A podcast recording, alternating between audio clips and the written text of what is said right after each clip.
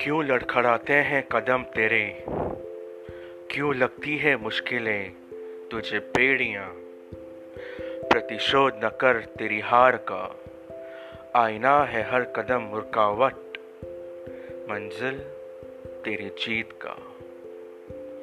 स्वागत है दोस्तों, कहानी ज़िंदगी की, मनीष गुप्ता की जुबानी।